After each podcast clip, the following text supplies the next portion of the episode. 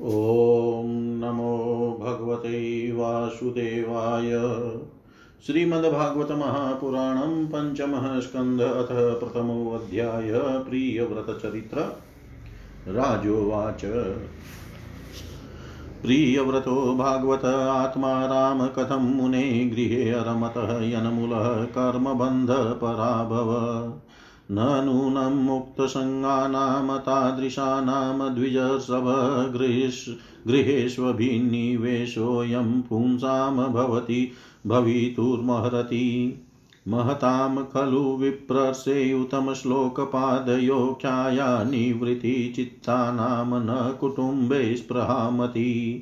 संशयोऽयं महान् ब्रह्मान्धारागारसुतादिषु शक्तस्य यतसिद्धिरभूतकृष्णे च मतिरच्युता।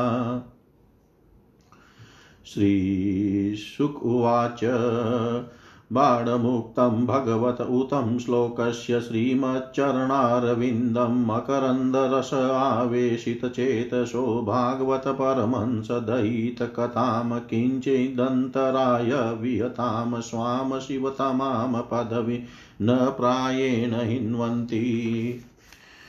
यरिवाव यरिवावः राजन् स राजपुत्रः प्रियव्रतः परमभागवतो नारदस्य चरणोपसेव्याञ्जसा वगतपरमार्थसत्तत्त्वो ब्रह्मसत्रेण दीक्षिष्यमाणो अवि अवनीतलपरिपालनायां नाथप्रवरगुणगणैकान्तभाजन्तया स्वपित्रोपामन्त्रितो भगवति वासुदेव एवाव्यव दान समाधियोगेन समावेशित सकलका कारक क्रियाकलापो नेवाभ्यनन्द्यद्यपि तद प्रत्यामनात्तव्य तदधिकरण आत्मनो अन्यस्मादसतोऽपि पराभवम् अन्वीक्ष्यमाण। अथ भगवानादिदेव एतस्य गुणविसर्गस्य परिबृह्णानुध्यानवयवसित सकलजगदभिप्राय आत्मयोनिरखिलनिगमनिजगणपरिवेष्टितः स्वभवनादवततार। स तत्र तत्र गगनतल उडुपतिरिव विमानावलिभिरनुपत्तममर परिव्रीडेरभिपूज्यमानः पथि पथि च वरुतसः सिद्धगन्धर्वसाध्यचारणमुनिगणैरुपगीयमानो गन्धमादनद्रोणीमवभास यनुपससर्प। तत्र वा एनं देवसिंह स यानेन पितरं भगवन्तं हिरण्यगर्भमुपलभमान सहसेवोत्थाय रणेन सह पिता पुत्राभ्यामवहिताञ्जलिरुपतस्ते। भगवानपि भारत तदुपनीताहरणसुप्तवाकेनातीतरामुदितः गुणगणावतारसूजय प्रियव्रतमादिपुरुषस्तं सद यहासावलोक इति होवाच। श्रीभगवान् उवाच निबोधतातेदमृतं ब्रवीमि माशूयितुं देवमहस्य प्रमेयं वयं भवस्ते तत एष महर्षिर्वहाम सर्वे विवसायस्य दिष्टम्। न तस्य कश्चित् तपसा विद्यया वा न योगवीर्येण मनीषया वा नैवार्थधर्मे परतस्वतो वा कृतं विहन्तुं तनुभृदि भूयात्। भवाय नाशाय च कर्म कर्तुं शोकाय मोहाय सदा भयाय सुखाय दुःखाय च देहयोगम् अव्यक्तदिष्टं जनतांग दत्ते। यद्वाचितन्त्यां गुणकर्मदामभिषु दुस्तरेरवत्स वयं सुयोजिता सर्वे वामो बलिमीश्वराय प्रोतानशिव द्विपदे चतुष्पद। ईशाभिसृष्टं हि अवरुन्ध्यमहेङ्ग दुःखं सुखं वा गुणकर्मसङ्गात् आस्ताय ततद्यदयुक्त नातश्चक्षुष्मतान्धा इव नीयमाना।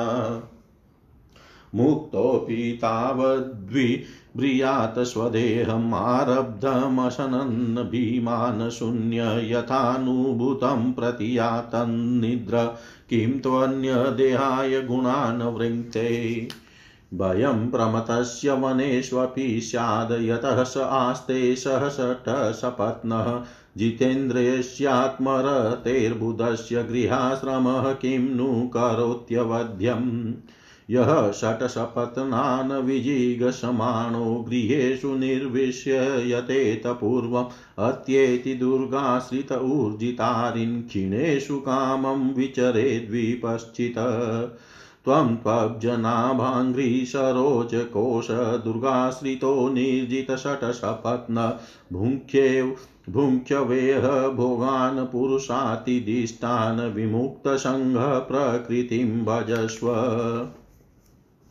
श्रीशुक उवाच इति समभिहितो महाभागवतो भगवतः त्रिभुवन गुरोरनुशासनमात्मनो लघुतया वनतः शिरोधरो बाणमिति स बहुमानमुवाह।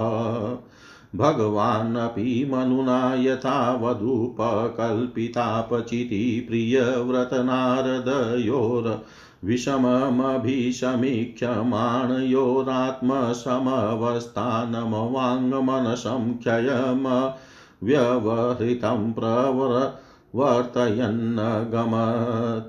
मनुरपि परेणेव प्रतिसन्धितमनोरथसुरसीवरानुमतेनात्ममज म सुरसी मनुरपि परेणेव प्रतिसन्धित मनोरथ सुरशिवरानुमतेनात्मजम खिलधरामण्डलस्थिति गुप्तय आस्थाप्य स्वयमति विषम विषय विषजलाशयाशाया उपरराम। इति इतिह वावस जगतिपतिरीश्वरेच्छयाधिनिवेशितकर्माधिकारो अखिलजगद्वन्द्वध्वंसन परानुभावस्य भगवत आदिपुरुषाङ्घ्रि युगलानवरतध्यानानुभावेन परिरन्दितकषायाशयो अवदातो अपि मानवर्धनो महतां महीतलमनुशशास। अथ च दुहितरं प्रजापतेर्विश्वकर्मण उपयेमे बहिष्मतीं नाम तस्यामुह वाव आत्मजानात्मसमानशीलगुणकर्मरूपवीर्योदारान् दशभावयां बभूव कन्या च यवीयसीमूर्जस्वतीं नाम। आग्निध्रेद्म जीवयज्ञबाहु महावीर हिरण्य रेतो घृतः पृष्ठशवनमेधातिथि वीतिहोत्र कवय इति सर्व एवाग्निनामान। एतेषां कविर्महावीरशवन इति त्रय आसनुद्रवरेतसस्त आत्मा विद्यायामर्म भावादारभ्य कृतपरिचया पारमहंस्यमेवाश्रममभजन।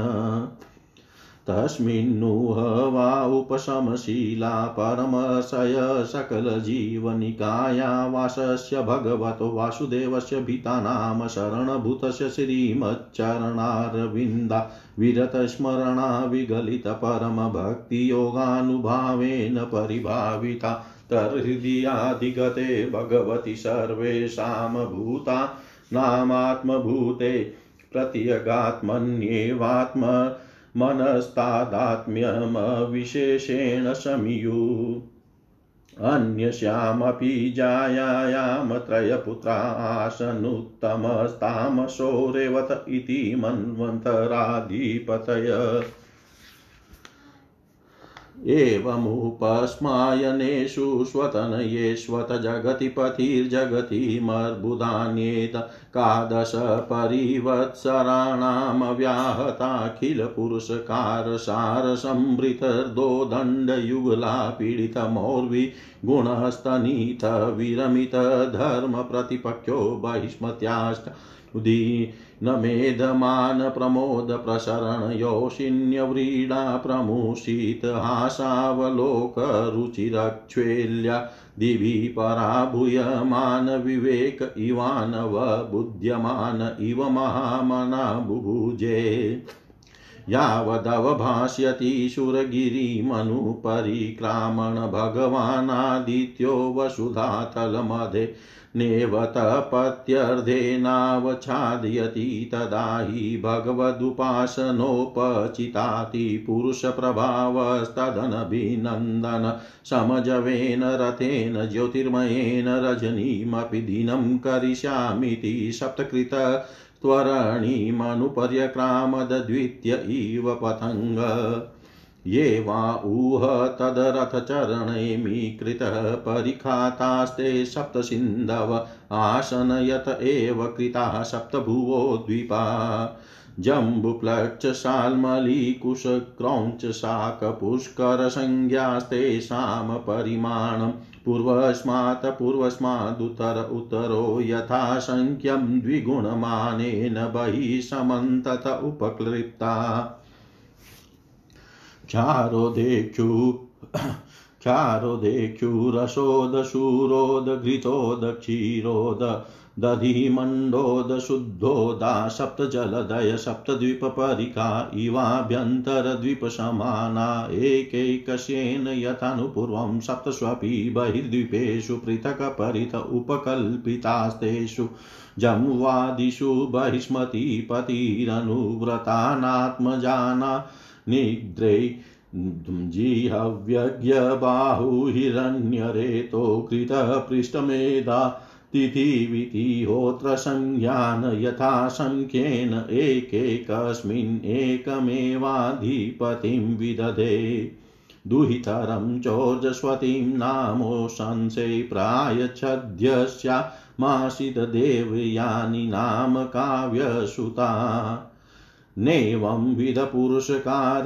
उरुक्रमस्य पुंसां ददङ्घ्रिरजसाजितसङ्ग षण्गुणानां चित्रं विदुरविगतसकृदादधीत यन्नाम ध्येयमधुना स जहाति बन्धं स एवं परिमितबलपराक्रम एकदा तु देवसी चरणानुशयनानुपतितगुणविसर्गसंसर्गेणा निवृतमिवात्मानं मन्यमान आत्मनिर्वेद इदमाह अहो असाध्वनुष्ठितं यदभिनिवेशितो अहमिन्द्रियैरविद्यारचितः विषमविषयान् विषयान्धकूपे तद् अलम् अलम् अमुष्या वनिताया विनोदमृगं मा दिगदिघितिघर्याञ्चकार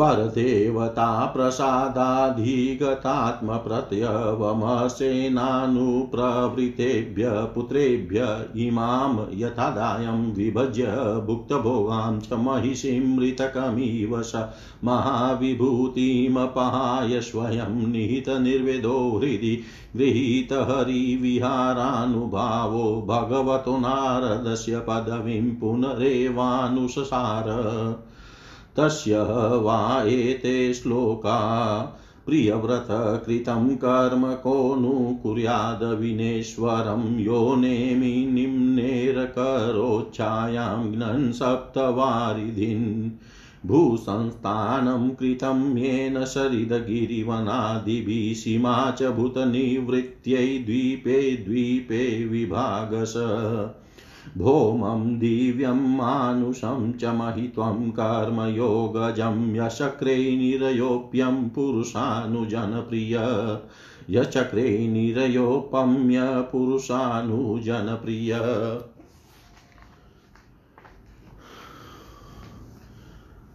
प्रियव्रत चरित्र।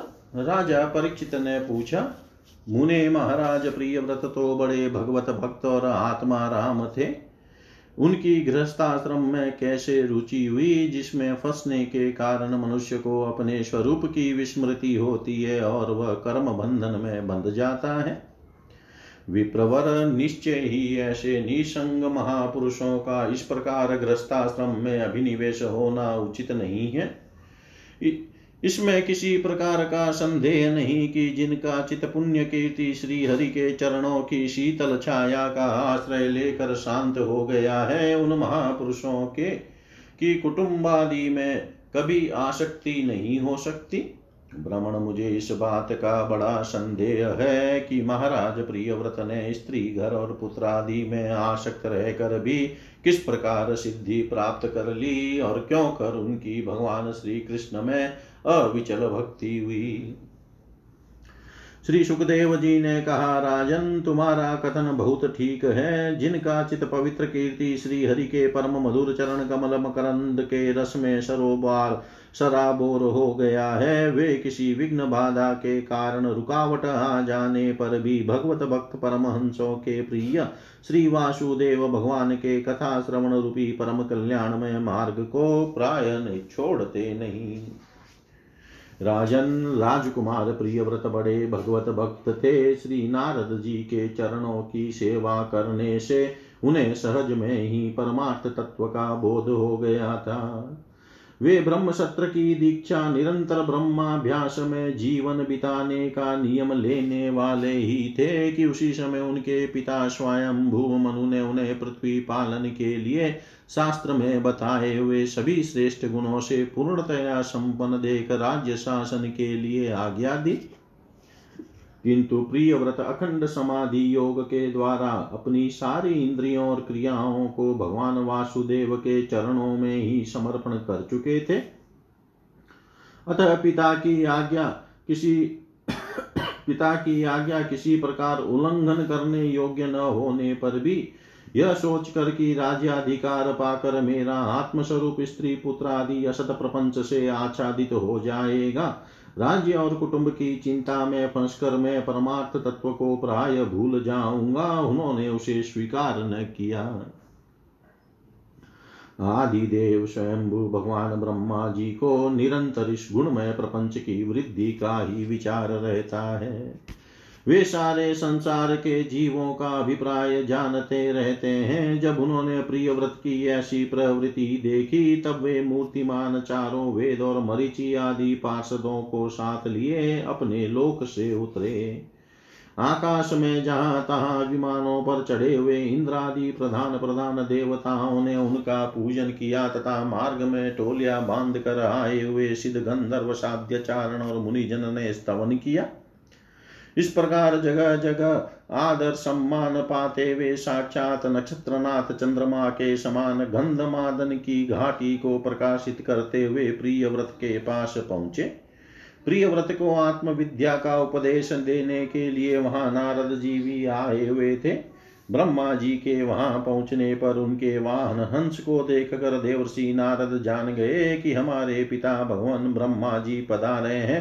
अतः वे स्वयंभू मनु और प्रियव्रत के सहित तुरंत खड़े हो गए और सबने उनकी हाथ उनको हाथ जोड़कर प्रणाम किया।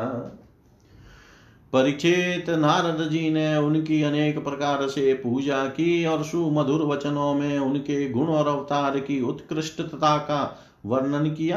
तब आदि पुरुष भगवान ब्रह्मा जी ने प्रियव्रत की और मंद मुस्कान युक्त दया दृष्टि से देखते हुए इस प्रकार कहा।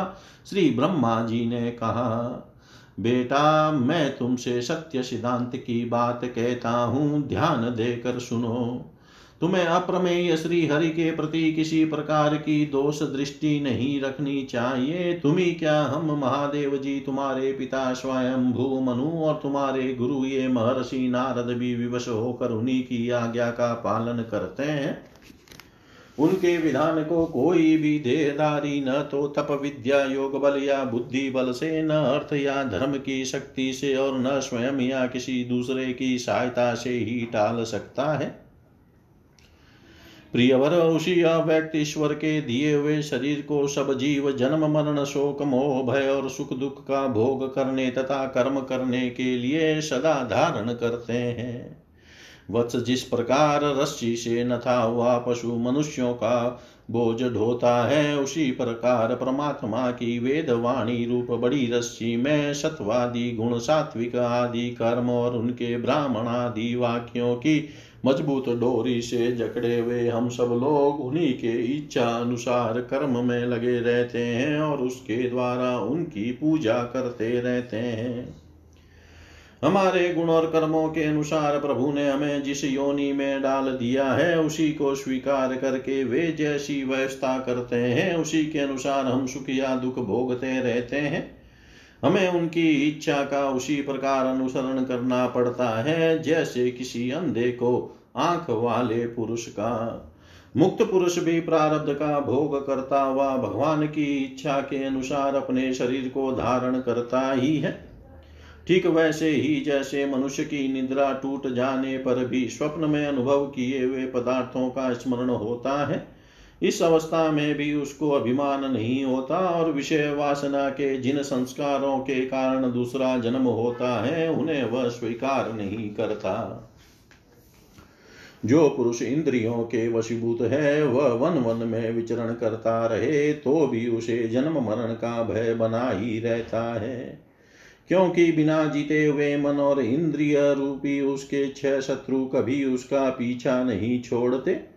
जो बुद्धिमान पुरुष इंद्रियों को जीत कर अपनी आत्मा में ही रमण करता है उसका गृहस्थाश्रम भी क्या बिगाड़ सकता है। जिसे इन छह शत्रुओं को जी, जीतने की इच्छा हो वह पहले घर में ही रहकर घर में रहकर ही उनका अत्यंत निरोध करते हुए उन्हें वश में करने का प्रयत्न करे। किले में सुरक्षित रहकर लड़ने वाला राजा अपने प्रबल शत्रुओं को भी जीत लेता है। फिर जब इन शत्रुओं का बल अत्यंत क्षीण हो जाए तब विद्वान पुरुष इच्छानुसार विचर कर सक विचर सकता है। तुम यद्यपि श्री कमलनाभ भगवान के चरण कमल की कली रूप कीले के आश्रित रहकर इन छह शत्रुओं को जीत चुके हो तो भी पहले उन पुराण पुरुष के दिए हुए भोगों को भोगो। इसके बाद निःसंग होकर अपने आप स्वरूप में स्थित हो जाना। श्री सुखदेव जी कहते हैं, जब त्रिलोकी के गुरु श्री ब्रह्मा जी ने इस प्रकार कहा तो परम भागवत प्रियव्रत ने छोटे होने के कारण नम्रता से सिर झुका लिया और जो आज्ञा ऐसा कहकर बड़े आदर पूर्वक उनका आदेश शिरोधार्य किया।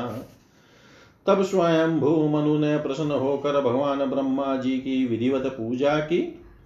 इसके पश्चात वे मन और वाणी के अविषय अपने आश्रय तथा सर्व व्यवहार अतीत पर ब्रह्म का चिंतन करते हुए अपने लोक को चले गए। इस समय प्रियव्रत और नारद जी सरल भाव से उनकी ओर देख रहे थे। मनु जी ने इस प्रकार ब्रह्मा जी की कृपा से अपना मनोरथ पूर्ण हो जाने पर देवर्षि नारद की आज्ञा से प्रियव्रत को संपूर्ण भूमंडल की रक्षा का भार सौंप दिया और स्वयं विषय रूपी विषैले जल से भरे हुए गृहस्थाश्रम रूपी दुस्तर जलाशय की भोगेच्छा से निवृत्त हो गए। अब पृथ्वीपति महाराज प्रियव्रत भगवान की इच्छा से राज्य शासन के कार्य में नियुक्त हुए जो संपूर्ण जगत को बंधन से छुड़ाने में अत्यंत समर्थ हैं। उन आदि पुरुष श्री भगवान के चरण युगल का निरंतर ध्यान करते रहने से यद्यपि उनके राग आदि सभी मल नष्ट हो चुके थे और उनका हृदय भी अत्यंत शुद्ध था, तथापि बड़ों का मान रखने के लिए वे पृथ्वी का शासन करने लगे। तदनंतर उन्होंने प्रजापति विश्वकर्मा की पुत्री बहिष्मती से विवाह किया। उससे उनके दस पुत्र हुए। वे सब उन्हीं के समान शीलवान, गुणी, कर्मनिष्ठ, रूपवान और पराक्रमी थे। उनसे छोटी ऊर्जस्वती नाम की एक कन्या भी हुई। पुत्रों के नाम आग्निद्रह, इद्मजीव, यज्ञबाहु, महावीर, हिरण्यरेता, घृतपृष्ठ, शवन, मेधातिथि, वितिहोत्र और कवि थे। ये सब नाम अग्नि के भी हैं। इनमें कवि, महावीर और शवन ये तीन नैष्टिक ब्रह्मचारी हुए। इन्होंने बाल्यावस्था से आत्मविद्या का अभ्यास करते हुए अंत में संन्यासाश्रम ही स्वीकार किया। इन निवृत्ति परायण महर्षियों ने संन्यासाश्रम में ही रहते हुए समस्त जीवों के अधिष्ठान और भवबंधन से डरे हुए लोगों को आश्रय देने वाले भगवान वासुदेव के परम सुंदर चरणारविंदों को निरंतर चरणारविंदों का निरंतर चिंतन किया। उससे प्राप्त हुए अखंड एवं श्रेष्ठ भक्ति योग से उनका अंतःकरण सर्वथा शुद्ध हो गया और उसमें श्री भगवान का आविर्भाव हुआ। तब देहादि उपाधि की निवृत्ति हो जाने से उनकी आत्मा की संपूर्ण जीवों के आत्मभूत प्रयगात्मा में एक ही भाव से स्थित हो गई। महाराज प्रियव्रत की दूसरी भार्या उत्तम, तामस और रेवत ये तीन पुत्र उत्पन्न हुए जो अपने नाम वाले मनवंतरों के अधिपति हुए। इस प्रकार कवि आदि तीन पुत्रों के निवृत्ति परायण हो जाने पर राजा प्रियव्रत ने ग्यारह अर्बुद वर्षों तक पृथ्वी का शासन किया। जिस समय वे अपनी अखंड पुरुषार्थमयी और वीर्यशालिनी भुजाओं से धनुष की डोरी खींचकर टंकार करते थे, उस समय डर के मारे सभी धर्म द्रोही न जाने कहाँ छिप जाते थे। प्राण प्रिया बहिष्मती के दिन दिन बढ़ने वाले आमोद प्रमोद और अभ्युत्थान आदि क्रीड़ाओं के कारण तथा उसके स्त्री जनोचित हाव भाव, लज्जा से संकुचित, मंद हास्य युक्त चितवन और मन को भाने वाले विनोद आदि से महामना प्रियव्रत विवेकहीन व्यक्ति की भांति आत्मविस्मृत से होकर सब भोगों को भोगने लगे, किंतु वास्तव में ये उनमें आसक्त नहीं थे। एक बार इन्होंने जब देखा कि भगवान सूर्य सुमेरु की परिक्रमा करते हुए लोकालोक पर्यंत पृथ्वी के जितने भाग को आलोकित करते हैं उसमें से आधा ही प्रकाश में रहता है और आधे में अंधकार छाया रहता है, तो उन्होंने इसे पसंद नहीं किया। तब उन्होंने यह संकल्प लेकर कि मैं रात को भी दिन बना दूंगा, सूर्य के समान ही वेगवान एक ज्योतिर्मय रथ पर चढ़कर द्वितीय सूर्य की भी भांति उनके पीछे पीछे पृथ्वी की सात परिक्रमाएं कर डाली। भगवान की उपासना से इनका अलौकिक प्रभाव बहुत बढ़ गया था। उस समय इनके रथ के पहियों से जो लीकें बनी वे ही सात समुद्र हुए, उनमें पृथ्वी में सात द्वीप हो गए। उनके नाम क्रमशः जम्बू, प्लक्ष, सालमली, कुश, क्रौंच, शाक और पुष्कर द्वीप हैं। इनमें से पहले पहले की अपेक्षा आगे आगे के द्वीप का परिमाण दूना है और ये समुद्र के बाहरी भाग में पृथ्वी के चारों ओर फैले हुए हैं। सात समुद्र क्रमशः खारे जल, ईख के रस, मदिरा, घी, दूध, मट्ठे और मीठे जल से भरे हुए हैं। ये सातों द्वीपों की खाइयों के समान हैं और परिमाण में अपने भीतर वाले द्वीप के बराबर है। इनमें से एक एक क्रमशः अलग अलग सातों द्वीपों को बाहर से घेर कर स्थित है। बहिष्मती पति महाराज प्रियव्रत ने अपने अनुगत पुत्र आग्निद्र, इद्मजीव, यज्ञबाहु, हिरण्यरेता, घृतपृष्ठ, मेधातिथि और वीति होत्र से होत्र में से क्रमशः एक एक को उक्त जम्बू आदि द्वीपों में से एक एक का राजा बनाया। उन्होंने अपनी कन्या ऊर्जस्वती का विवाह शुक्राचार्य जी से किया। उसी से शुक्र कन्या देवयानी का जन्म हुआ। राजन, जिन्होंने भगवत चरणारविंदों की रज के प्रभाव से शरीर के भूख, प्यास, शोक, मोह और जरा मृत्यु इन छह गुणों को अथवा मन के सहित छह इंद्रियों को जीत लिया है, उन भगवत भक्तों का ऐसा पुरुषार्थ होना कोई आश्चर्य की बात नहीं है, क्योंकि वर्ण बहिष्कृत, चांडाल आदि नीच योनि का पुरुष भी भगवान के नाम का केवल एक बार उच्चारण करने से तत्काल संसार बंधन से मुक्त हो जाता है। इस प्रकार अतुलनीय बल पराक्रम से युक्त महाराज प्रियव्रत एक बार अपने को देवर्षि नारद के चरणों की शरण में जाकर भी पुनः देववश प्राप्त हुए प्रपंच में फंस जाने से अशांत सा देख मन ही मन विरक्त होकर इस प्रकार कहने लगे। ओ बड़ा भूरा वा, मेरी विषय लोलुप इंद्रियों ने मुझे इस अविद्याजनित विषम विषय रूप अंधकूप में गिरा दिया। बस बस बहुत हो लिया। हाय, मैं तो स्त्री का क्रीड़ा मृग ही क्रीड़ा मृग ही बन गया। उसने मुझे बंदर की भांति नचाया। मुझे धिक्कार है, धिक्कार है। इस प्रकार उन्होंने अपने को बहुत कुछ बुरा भला कहा। परमाराध्य श्री हरि की कृपा से उनकी विवेक वृत्ति जागृत हो गई। उन्होंने यह सारी पृथ्वी यथा योग्य अपने अनुगत पुत्रों को बांट दी और जिसके साथ उन्होंने तरह तरह के भोग भोगे थे उस अपनी राजरानी को साम्राज्य लक्ष्मी के सहित मृत देह के समान छोड़ दिया तथा हृदय में वैराग्य धारण कर भगवान की लीलाओं का चिंतन करते हुए उसके प्रभाव से श्री नारद जी के बतलाए हुए मार्ग का पुनः अनुसरण करने लगे। महाराज प्रियव्रत के विषय में निम्नलिखित लोकोक्ति प्रसिद्ध है। राजा प्रियव्रत ने जो कर्म किए उन्हें सर्वशक्तिमान ईश्वर के सिवा और कौन कर सकता है। उन्होंने रात्रि के अंधकार को मिटाने का प्रयत्न करते हुए अपने रथ के पहियों से बनी हुई लीकों से ही सात समुद्र बना दिए, प्राणियों के सुविधे के लिए, जिससे उनमें परस्पर झगड़ा न हो। द्वीपों के द्वारा पृथ्वी के विभाग किए और प्रत्येक द्वीप में अलग अलग नदी, पर्वत और वन आदि से उनकी सीमा निश्चित कर दी। वे भगवत भक्त नारद आदि के प्रेमी भक्त थे। उन्होंने पाताल लोक के, देवलोक के, मर्त्यलोक के तथा कर्म और योग की शक्ति से प्राप्त हुए ऐश्वर्य को भी नरक तुल्य समझा था।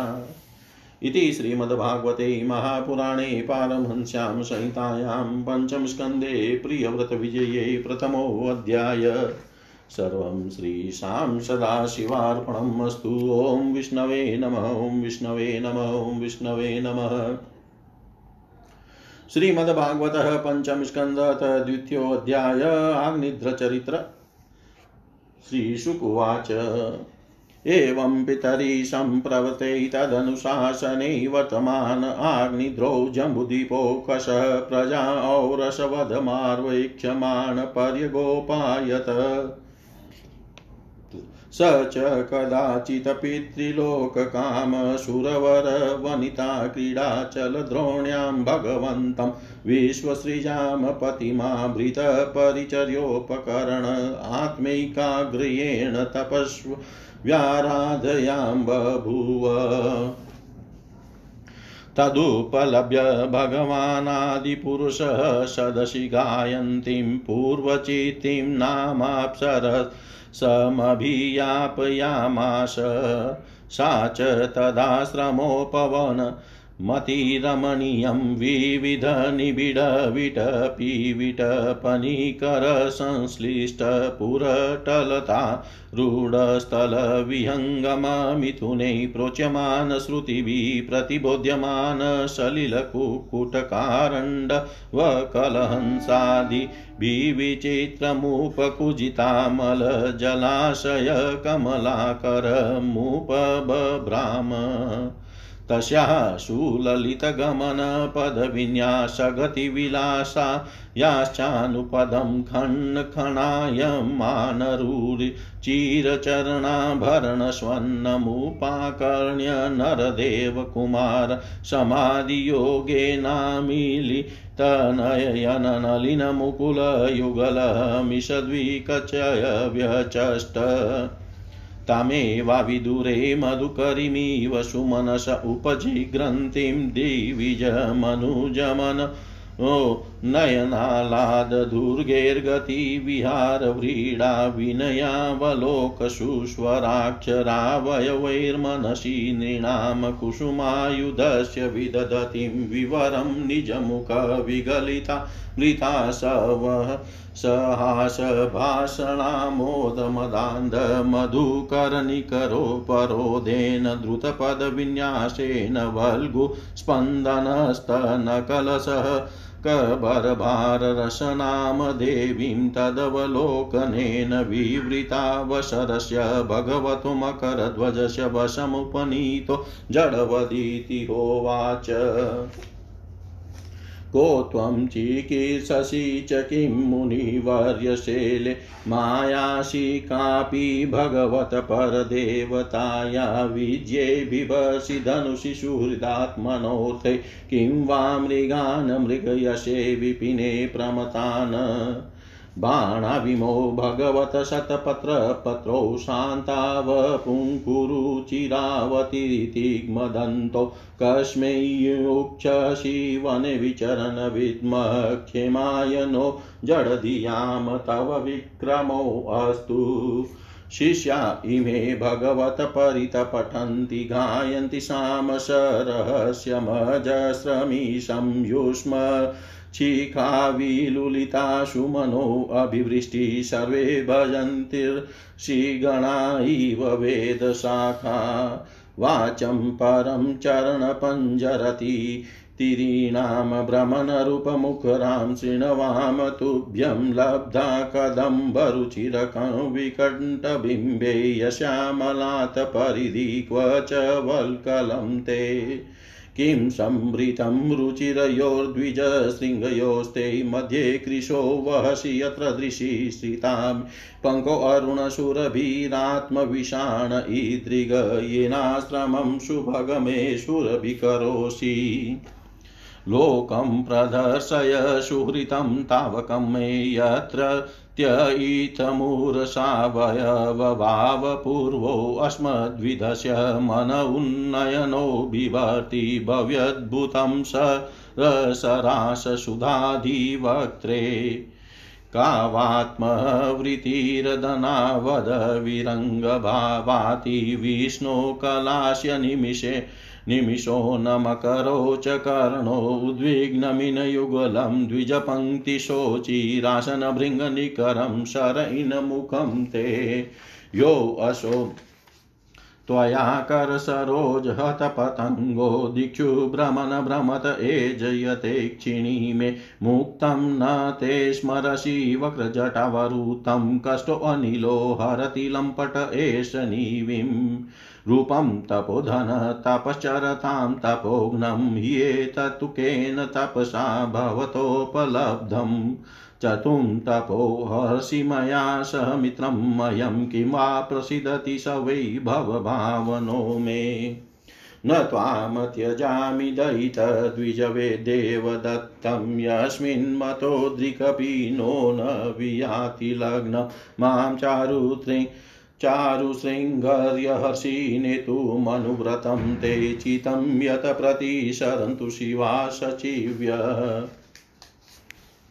श्रीशुक उवाच इति ललनानु इति ललनानुनयाति विशारदो ग्राम्य वेदगद्या परिभाषया तां विबुधवधूं विबुधमतिरधि समाजयामास सा च ततस्तस्य विरयुतपतेर्बुद्धिशीलरूपवयः श्रियो दायेन पराक्षिप्तमनास्तेन सह युतायुतपरिवत्सरोपलक्षणं कालं जम्बुद्वीपपतिना भौमस्वर्गभोगान् बुभुजे तस्यामुह वात्मजान स राजवर आग्निद्रो नाभि किं पुरुष हरिवशे लावृत रम्यकहिरन् मय कुरु भद्राशवके तुमाल संज्ञा नवपुत्रा न जनयत सा सुत्वात सुतान वानुवत्सरं गृह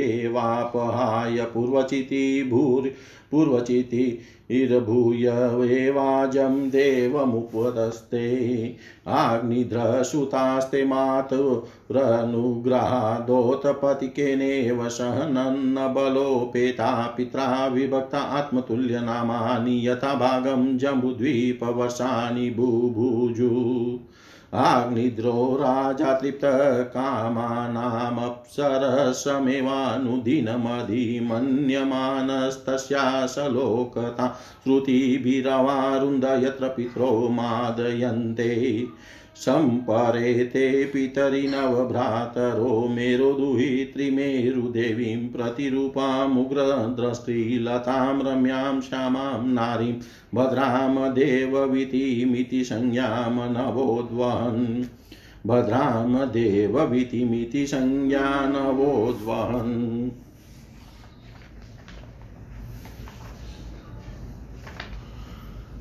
श्री सुखदेव जी कहते हैं, पिता प्रियव्रत के इस प्रकार तपस्या में संलग्न हो जाने पर राजा आग्निद्र उनकी आज्ञा का अनुसरण करते हुए जम्बूद्वीप की प्रजा का धर्मानुसार पुत्रवत पालन करने लगे।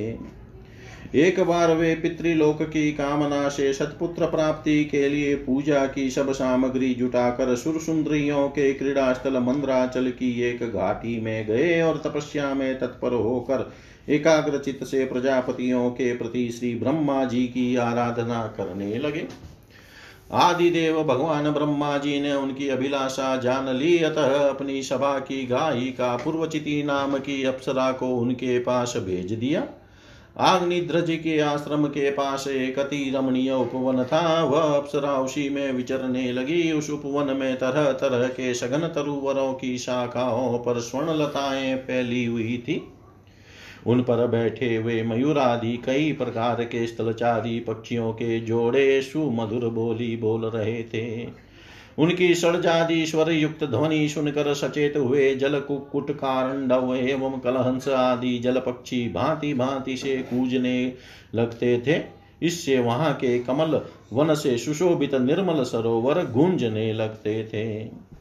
पूर्वचिति की विलासपूर्ण सुललित गतिविधि और पाद विन्यास की शैली से पद पद पर उसके चरण नुपुरों की झनकार हो उठती थी। उसकी मनोहर ध्वनि सुनकर राजकुमार आग्निद्र ने समाधि योग द्वारा मुंदे हुए अपने कमल कली के समान सुंदर नेत्रों को कुछ कुछ खोल कर देखा तो पास ही उन्हें वह अप्सरा दिखाई दी।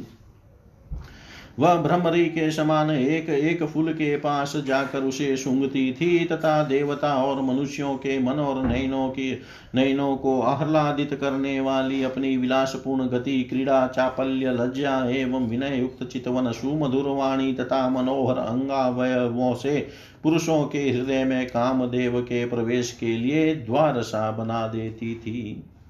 जब वह हंस हंस कर बोलने लगती तब ऐसा प्रतीत होता मानो उसके मुख से अमृतमय मादक मधु झर रहा है।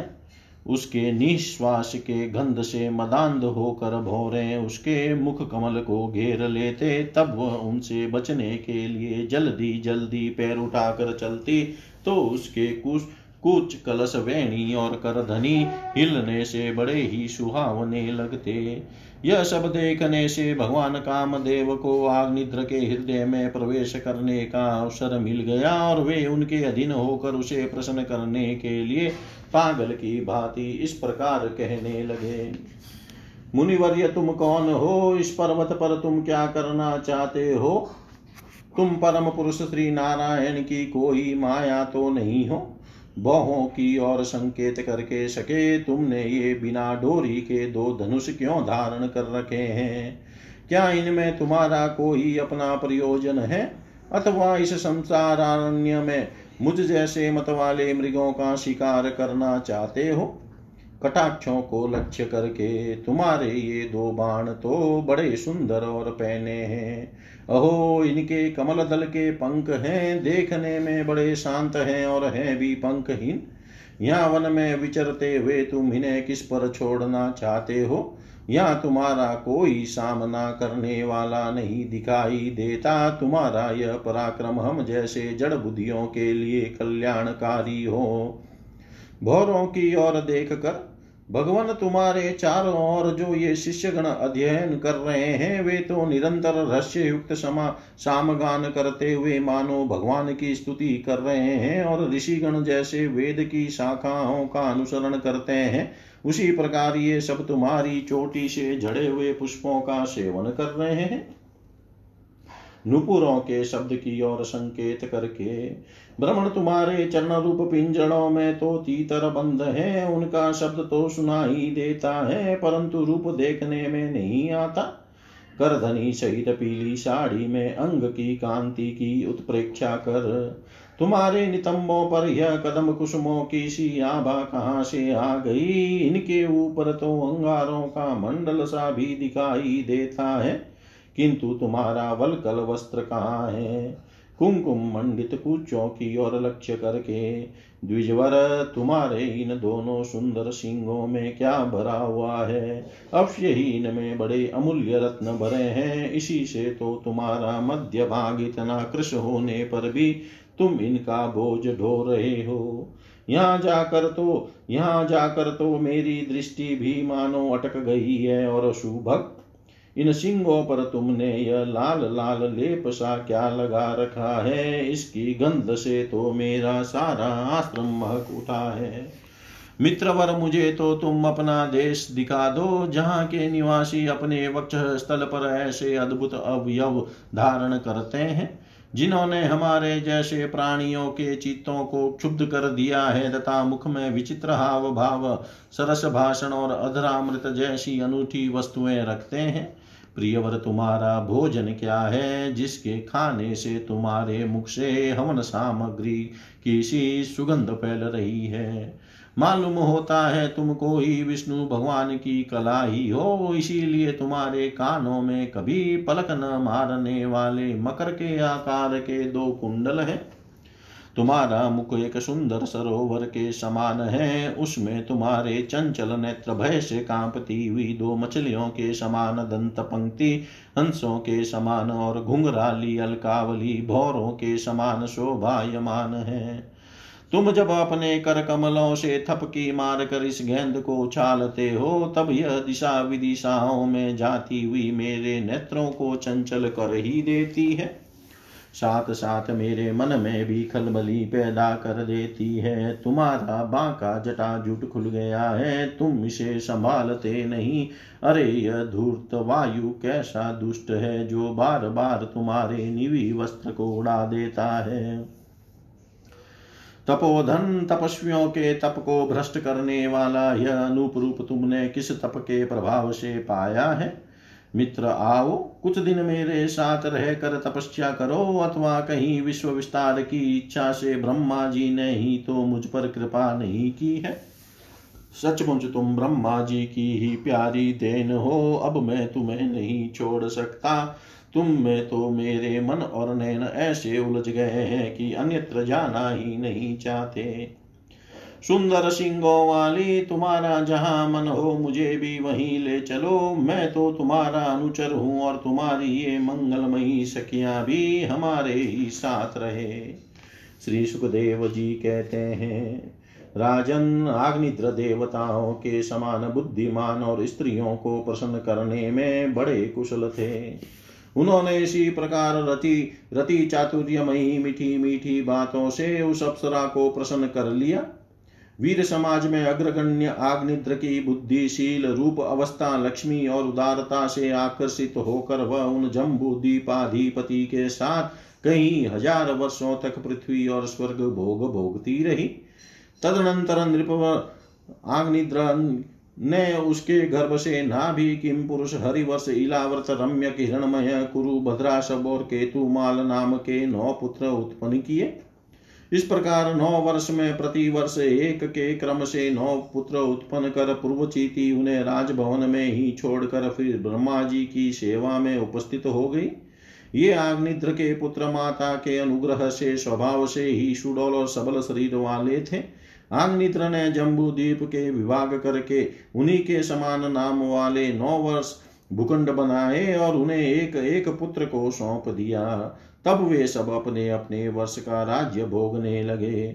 महाराज आग्निद्र दिन दिन भोगों को भोगते रहने पर भी उनसे अतृप्त ही रहे। वे उस अप्सरा को ही परम पुरुषार्थ समझते थे, इसलिए उन्होंने वैदिक कर्मों के द्वारा उसी लोक को प्राप्त किया जहाँ पितृगण अपने सुकृतों के अनुसार तरह तरह के भोगों में मस्त रहते हैं। पिता के परलोक सिधारने पर नाभि आदि नौ भाइयों ने मेरु की मेरु देवी प्रतिरूपा उग्रदंस्त्री लता रम्या श्यामा नारी भद्रा और देववीति नाम की नौ कन्याओं से विवाह किया। इति श्रीमद्भागवते महापुराणे पारमहंस्यां संहितायां पंचम स्कंदे आग्निद्रवर्णनं नाम द्वितीयोऽध्यायः। सर्वं श्रीशां सदाशिवार्पणम् अस्तु। ओं विष्णवे नमः। ओं विष्णवे नमः। ओं विष्णवे नमः।